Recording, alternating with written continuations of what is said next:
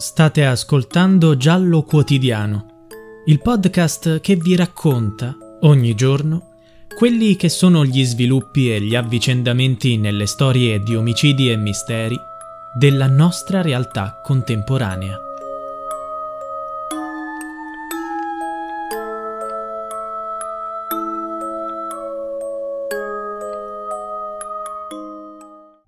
Abbiamo un corpo nel furgone.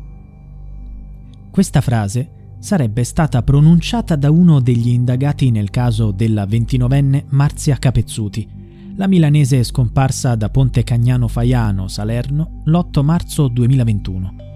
Si tratta del figlio della sorella del fidanzato della donna sparita. Gli investigatori ipotizzano che il ragazzo, che ha 15 anni, e la sua famiglia abbiano maltrattato Marzia per anni prima di ucciderla e farla sparire. La frase pronunciata durante una videochiamata con una coetanea il giorno della scomparsa di Marzia confermerebbe questa ipotesi. Marzia era una ragazza che soffriva di alcuni disturbi mentali. Si era trasferita da Milano a Ponte Cagnano per vivere con il compagno Alessandro Bacchiano, 41 anni, e la famiglia di lui. Tuttavia, nel 2019, l'uomo era stato trovato morto a Napoli, probabilmente per un'overdose. Nonostante la tragedia, Marzia era rimasta a vivere a Ponte Cagnano con i parenti di Alessandro. Da quel momento era iniziato il suo incubo. Gli investigatori hanno affermato che la giovane donna è stata costantemente sottoposta ad abusi fisici ed emotivi. E non è tutto. Ogni mese le veniva sottratta la pensione di invalidità. Poi, improvvisamente, è scomparsa e di lei non si è saputo più nulla la procura ha indagato sette persone. Barbara Vacchiano, sorella di Alessandro, il suo compagno Damiano Noschese, i figli Vito e Anna Maria, l'altro figlio quindicenne, autore della videochiamata, e due conoscenti, Gennaro Pagano e Gennaro Merola. I sette sono accusati a vario titolo di maltrattamenti, sequestro di persona, omicidio e occultamento di cadavere.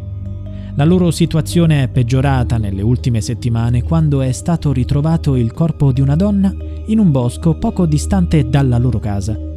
Non c'è ancora la sicurezza del DNA, ma quei resti potrebbero essere proprio di Marzia. Ecco il collegamento con la frase pronunciata dal quindicenne. Era il giorno della scomparsa e il ragazzo si sarebbe trovato sul furgone dove lui e la sua famiglia, secondo le ipotesi, avrebbero trasportato il corpo della donna. La coetanea con cui si trovava al telefono, scoperta la scomparsa di Marzia, avrebbe interrotto ogni contatto con il minorenne.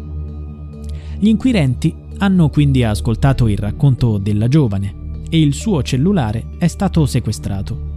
Durante quella famosa conversazione telefonica, la ragazza avrebbe confermato di aver effettivamente sentito il rumore di un veicolo in movimento. Altri tre cellulari sono stati sequestrati, ma i loro proprietari non sono ancora stati identificati. Sotto inchiesta anche una pistola trovata a casa Vacchiano. La pistola, cromata con guanciali di plastica di colore nero, era scarica al momento del sequestro. Verrà eseguito il test balistico. Si attende anche uno studio biologico di alcuni campioni rinvenuti in casa Vacchiano, materiale prelevato dal pavimento della cucina, sulla superficie in plastica che ricopriva un materasso trovato in cantina e sulla stoffa dello stesso materasso, su un lenzuolo di cotone e sul letto di una camera. Ai sospettati sono stati prelevati campioni di saliva per tutte le verifiche scientifiche. Inoltre sono state trovate tracce di materiale fluido su varie parti di una federa.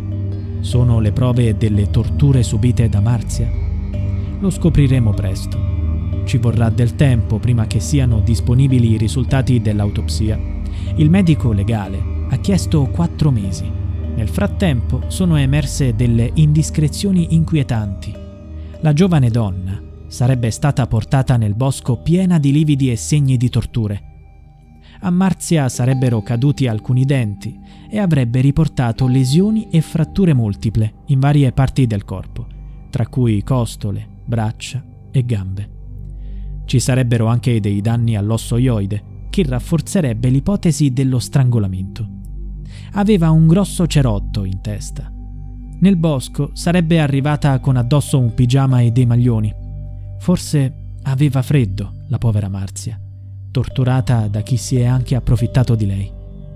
Ma perché tutto questo? Gli investigatori affermano che la famiglia del fidanzato deceduto avrebbe continuato a privarla della pensione anche dopo la sua scomparsa.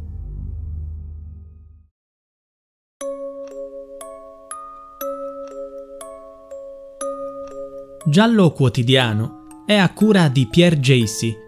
Se vuoi, puoi supportare il progetto con una piccola donazione al link in bio.